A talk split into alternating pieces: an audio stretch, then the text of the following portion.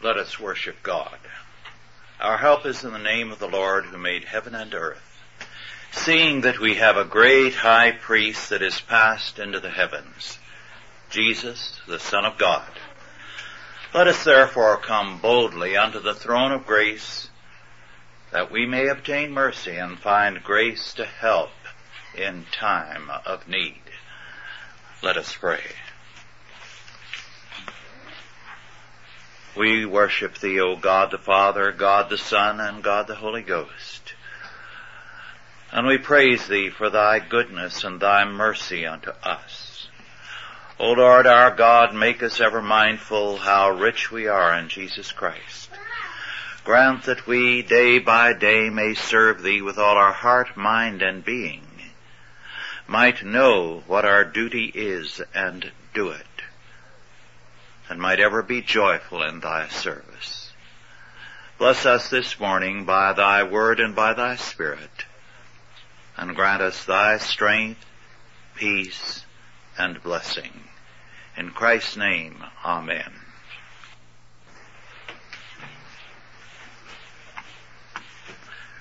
Our scripture is from Exodus, the 21st chapter, 18 through 27 the laws of liability, the first of the section on this subject.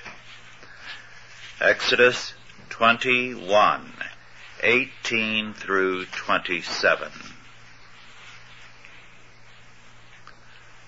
And if men strive together, and one smite another with a stone, or with his fist, and he die not, but keepeth his bed, if he rise again and walk abroad upon his staff, then shall he that smote him be quit. Only he shall pay for the loss of his time, and shall cause him to be thoroughly healed. And if a man smite his servant or his maid with a rod, and he die under his hand, he shall surely be punished. Never, notwithstanding, if he continue a day or two, he shall not be punished, for he is his money. If men strive and hurt a woman with child so that her fruit depart from her, and yet no mischief follow, he shall be surely punished. According as the woman's husband will lay upon him, he shall pay as the judges determine. And if any mischief follow, then thou shalt give life for life, eye for eye, tooth for tooth, hand for hand, foot for foot, burning for burning, wound for wound, stripe for stripe. And if a man smite the eye of his servant or the eye of his maid that it perish, he shall let him go free for his eye's sake. And if he smite out his manservant's tooth or his maidservant's tooth, he shall let him go free for his tooth's sake. These are laws of liability. They are case laws. Case laws in the biblical sense give us an example which embodies a general premise. For example, the very often used one in the Bible, thou shalt not muzzle the ox which treadeth out the corn. In other words, as both our Lord and St. Paul make clear, it means the laborer is worthy of his hire. So, if an ox who works to mill the corn is worthy of his feed, how much more a human being? And, as Paul declares, they that labor worthily in the ministry of the word are worthy of double honor. And the word honor in the Greek, as I have pointed out before, is a very interesting one. It means two things at one and the same time, honor and pay. So, you show your respect, your honor of a person by the way you pay him in every sphere of life, beginning with the ox. In this passage, Exodus 21, 18 through 27, these are mainly unintentional crimes committed in anger or in a fight. And it establishes the liability with regard to such unintentional crimes.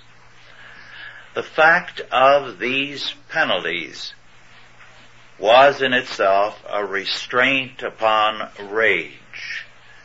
It also penalized unfair fighting. And it said that even unintentional crimes had a penalty. We must remember that until fairly recently, injuries done and even the killing of pedestrians by drunken drivers was excused on the grounds of mental incapacity. Some versions render verse 18 as referring to striking uh, another man with a stone or with his spade. So we have a reference here to in the heat of anger the use of vicious means to defeat the other man. But basic to all these laws of liability is the fact of restitution. Now it is commonplace among scholars to refer to verses 23 through 25, uh, life for life, eye for an eye, tooth for a tooth, and so on, as the lex talionis, the law of retaliation. But this is wrong. This warps the perspective radically. It falsifies the text. The concern of the law here is not retaliation, but restitution.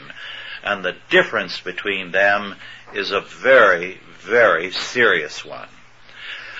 Retaliation means getting even. Its framework is personal. And it involves, as the original Webster's dictionary said, returning evil for evil. Restitution is radically different. Its purpose is restorative, to further justice, not to inflict harm. In other words, if you have been robbed of a hundred dollars, a hundred plus a hundred penalty, two hundred must be restored. The word retaliation has talionis as its root. It does not belong in this uh, context because we have here restitution, not retaliation or revenge. What restitution means is that the punishment must fit the crime, such as the death penalty for murder. It means justice, not retaliation. And this is what our text is about when it says an eye for an eye. That is, there must be a proportion between the offense and the penalty. So that we cannot slap a criminal on the wrist. Or any man who in a fight injures another as though it were nothing. Now the first case deals with two men fighting. Whatever may have been the cause of their fight is not in the question here. Neither is there freedom to fight it out. What is forbidden is the use of unfair means to defeat the other person or to mutilate him. The implication is that in such an instance, if the man dies, the offender must also die. By resorting to lawless and unfair tactics, the man has forfeited his status as an innocent party. If the victim does not die but is bedridden for a time, the offender must pay for the loss of his time and for his medical expenses. The second case involves the corporal punishment of servants or hirelings, bond servants, or foreign slaves. The Bible is here being realistic. First, it knew these things existed. Second, it set restraints upon man's sin. If the angry master or mistress beat such a person to death, then they had to die. If, however, the servant is simply bedridden for a day or two, or even more, then no penalty follows. The loss of work to the master is sufficient penalty, for the man has hurt his own interest by his evil anger. The servant's enforced idleness costs the man a man's labor. In verse 21, the reference is to a foreign slave, and the implication is, if this is true of a foreign slave, how much more so is it true of a fellow covenant member? The expression for he is his money has in mind a foreigner. The third case is concerned with involuntary abortion. Now, this is a text that the pro-choice people, as they call themselves, have done a great deal to try to undermine and argue against, and they say that nowhere does it refer to the fetus as a person. But elsewhere in scripture, the unborn child is referred emphatically as a person. This is accidental abortion. Men fighting, and in the process of the battle, an, a bystander, a pregnant woman, is injured. If the child is aborted but lives and the mother is unharmed, the guilty man is still punished. He is fined by the judges who also consult the husband concerning the extent of his claims. If harm follows, either the death of the baby or of the mother or both, the death penalty is required. Well, the point, of course, is that if this is true in accidental abortion, how much more true in an intentional one. What is very clear from this and other texts is that a pregnant woman must be treated with great care when even an accidental abortion is punished so severely. The fourth case gives us two similar instances of injuries. One is the loss of an eye and the other the loss of a tooth by either a manservant or a maidservant. In both cases, the reference is to an angry master's action in lashing out or punishing a servant, whether the servant deserves it or not. The eye and the tooth are cited to illustrate the consequences of such injuries and any injuries of a permanent sort. The injured party must go free. Whether a foreign slave or a, a Hebrew bondservant, their freedom was mandatory. The primary reference, of course, in these verses which does not appear in the English, is to foreigners. The law's protection extends to aliens as well as Hebrews, meaning that no man could treat another how much an enemy, alien, or a despised foreigner as other than a creature made in God's image. Now this kind of law is very relevant to our time. It's swept under the carpet now, but very few people appreciate the fact that after World War II, millions, millions of captured soldiers were kept as slave labor by the Soviet Union and worked to death. And that we assented to this by turning over one to two million Russians to Stalin, even though some of them had been born in Western Europe. They were rounded up, shoved into boxcars, and shipped to be worked to death.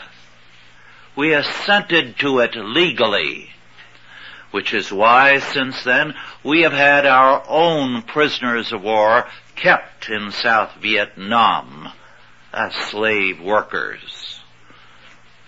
This principle has been reestablished, but it's swept under the carpet. And there is no biblical humane principle to restrain this on the part of anyone.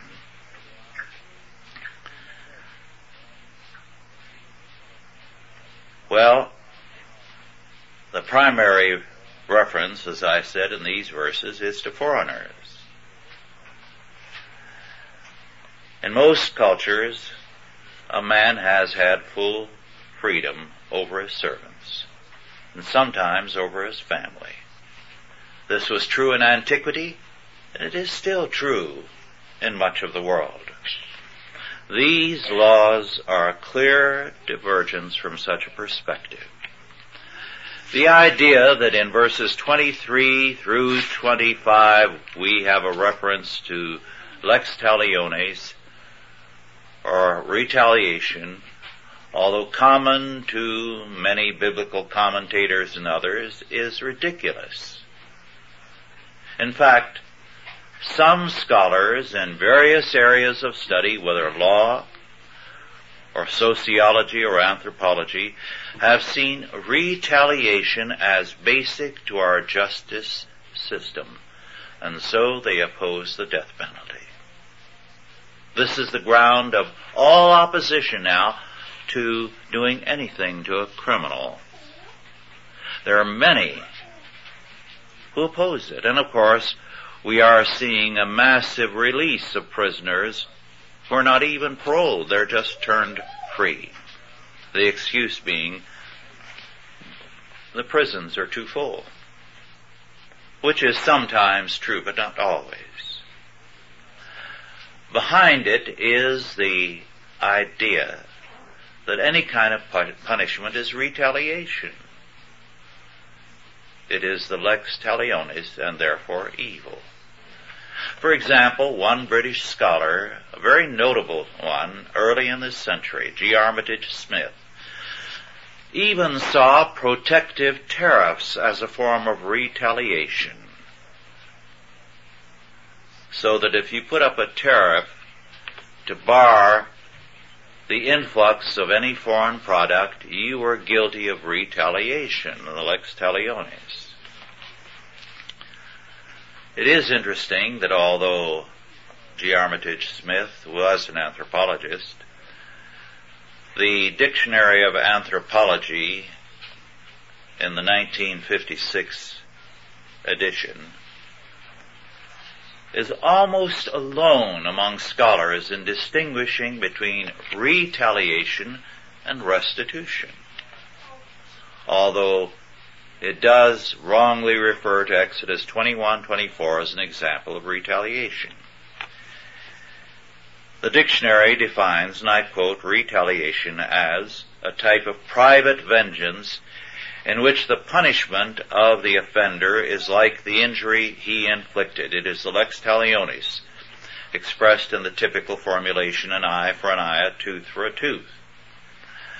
Retribution, not restitution. They don't have any entry for that. A punishment like the injury the offender inflicted, based on what Aristotle called corrective justice, it is designed to restore the balance of the social universe, which was upset by the crime. Well, these definitions are wrong on two counts. First, as I said, by citing Exodus as an example of retaliation. And second, by citing Aristotle as the source for restitution. All the same, these definitions are better by far than most. The prison system came in as an opposition to restitution. It was supposed to be a reformatory, as I pointed out, and the places where the inmates kept, were kept were cells, like a monastic cell. That's where the word comes from, to make them a new creature.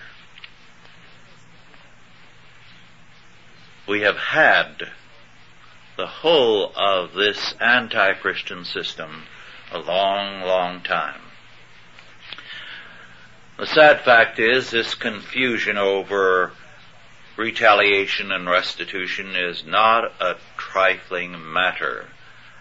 At stake is the fact of justice. Without restitution there can be no justice in a society. If someone steals $10,000 for you and is not required to restore it, where is the justice if they are locked away or put into psych, uh, psychiatric rehabilitation? You pay for it then, so you're fined further. This is why bond service of criminals was required. They had to work it out. Because Western civilization has abandoned restitution, we have seen ineffectual replacements work to destroy society. As I pointed out, the early alternative was the prison system, intended to reform guilty men. And the names reformatory and reform school still survive to witness to the incompetence of these institutions. And the more recent solution has been psychiatric therapy. And of course, releases to their homes from time to time, furloughs. Ostensibly, by going back to their family, they're going to be a changed person. Well, in contrast to that, let's see how people thought some time ago. In 1831, Richard Watson, who was not a great thinker, but simply knew what was the accepted thought by Christians in particular in his day. And he wrote this about the subject of restitution, and I quote, Restitution is that act of justice by which we restore to our neighbor whatever we have unjustly deprived him of. Moralists observe it, uh, respecting restitution, first, that where it can be made in kind, or the injury can be certainly valued, we are to restore the thing or the value. Two, we are bound to restore the thing with a natural increase of it. That is, to satisfy for the loss sustained in the meantime and the gain hindered. Parenthetically, if someone steals $10,000 and he isn't caught until three years later. He not only makes double restitution, but he pays interest on it. Third, when the thing cannot be restored and the value is not certain, we are to give reasonable satisfaction according to a liberal estimation. Fourth, we are at least to give by way of restitution what the law would give, for that is generally equal, and in most cases rather favorable than rigorous. Fifth, a man is not only bound to make restitution for the injury he did, but for all that directly follows upon the injurious act. For the first injury being willful, we are supposed to will all that which follows upon it. Unquote. Now it is interesting that uh,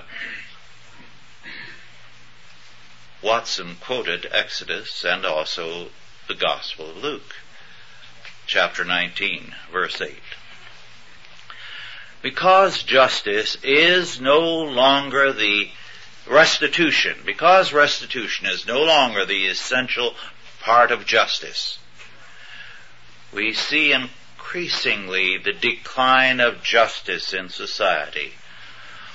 One very prominent religious figure who claims to believe the Bible from cover to cover, has expressed recently in print his disinterest in justice. His concerns are prophecies about Israel. And secondarily, salvation. Basic, however, to the fact of salvation is our Lord's atonement, an act of restitution for us. Restitution is fundamental to Christianity, and it is the essence of God's justice. To deny restitution in human affairs is to deny justice and implicitly, finally, our faith. Let us pray. Our Father, we thank Thee for the plain speaking of Thy Word. O Lord our God, we beseech Thee, recall Thy church to Thy Word, to the wholeness of Thy Word and grant that by thy Spirit may, they may believe and obey.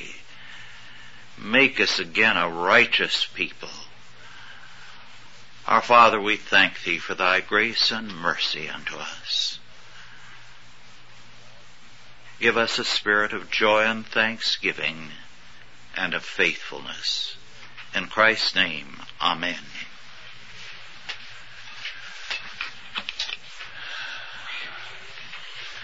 Are there any questions now about our lesson? Yes. When these laws were implemented, uh, how were they enforced? When these laws were implemented, how were they enforced? And today, if we use these kind of laws, how will we implement them today? How will we enforce them? These laws were enforced by the civil courts. And at the court, there were two kinds of judges always. One was a civil judge, which is what we would call him. The other was a lawyer in God's law. Someone trained with respect to the law of God and how to apply it. Therefore, the first question in the court would be, what in scripture applies to this particular case? so that the lawyer in God's law would not pass on the verdict, guilty or innocent. He would pass on what in God's law applied to the particular case.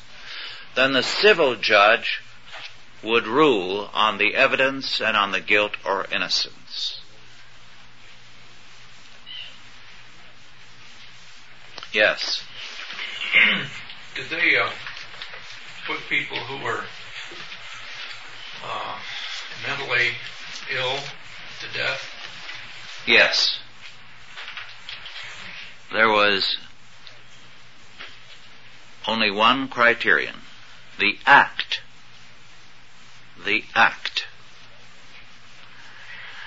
Now the interesting thing is that since we have ruled goes back to the Macnaghten rule er, in the first half of the last century in Britain, that people of an ostensibly impaired mental capacity uh, cannot be convicted in the same way as others. We have had a proliferation of crimes by people of ostensibly diminished capacity. Before that, it was rare. And we have opened the doors to that. In a sense, as some have since argued, anyone who commits a crime has an impaired mental capacity. Therefore, who can be held guilty? So that offense has placed all of us who are not of an impaired capacity in jeopardy. We are helpless against these people. Yes. In returning then to a system of justice where we come back to uh, really following these laws, uh, it take quite a bit of time then, I would assume, to get the machinery to really operate. Uh, how do we treat those that have already been through the system and there was no justice? Well, there's not much we can do to undo what is being done. It's just that here, there, and everywhere we make a new start. And I'm glad to say, under the influence of Chalcedon's work, in some parts of the country now, restitution is an option for a judge. He can require restitution. In which case, the condemned man or the sentenced man is put into a halfway house. He goes to work, but he has to return there at night. And he has to pay off. When he gets his check, he turns it over to make restitution. And this system is effective because it brings home the cost of crime to the criminal. Just think how they feel when they have to work off a few thousand dollars. it, then they know that crime does not pay. Yes. I'm puzzled that more Jews in Israel don't protest because of the treatment of the Palestinians. Palestinians throw rocks and get their houses blown up. Yes, there is no attempt there to uh, do anything from a biblical perspective because, first of all, in terms of Israel's own law, that is not their territory. Uh, many Israelis have moved into that area and seized the land illegally, and now they are the mainstay of those who are demanding an increasing uh, attack on the Palestinians who are resisting the steady takeover. So every aspect of that situation is wrong. Yes. In, in verse 22, is there any significance to the fact that if it starts in the plural, men strive, and then it refers to he shall pay, if it goes to the singular, were both men guilty, or was dirt, guilt determined as No. the men? Yes. If if both were guilty, yes. But it is assuming uh, let, let us say uh, one of the men in the process injures the pregnant woman. If both do, they are both guilty. Yes. We had a case in Boston a few years ago when a man who had precipitated uh, an abortion by his reckless driving uh, was guilty.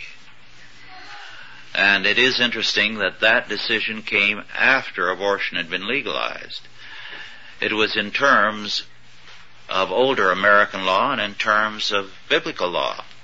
So we did have this premise in our law for a long time. Yes. In a situation where someone is killed by a drunk driver, biblically, how is it looked at? Because the individual who was driving the car uh, consumed alcohol to the point where he was not. I mean, that's negligence. You know, it seems to me that that's negligence, and then he goes out and kills somebody. As far as I'm concerned, they're just as culpable as if they shot him with a gun. Then what? Uh, what's your question? Well, the, the point is, how, biblically, how is that looked upon? That the decision by the individual who drinks and then goes out and drives, is it an accident? Or No. is it an intentional crime? It is regarded as murder. Yes.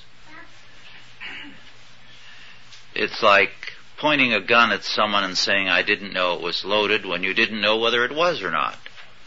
The idea of pointing it at someone when you didn't know is morally indefensible.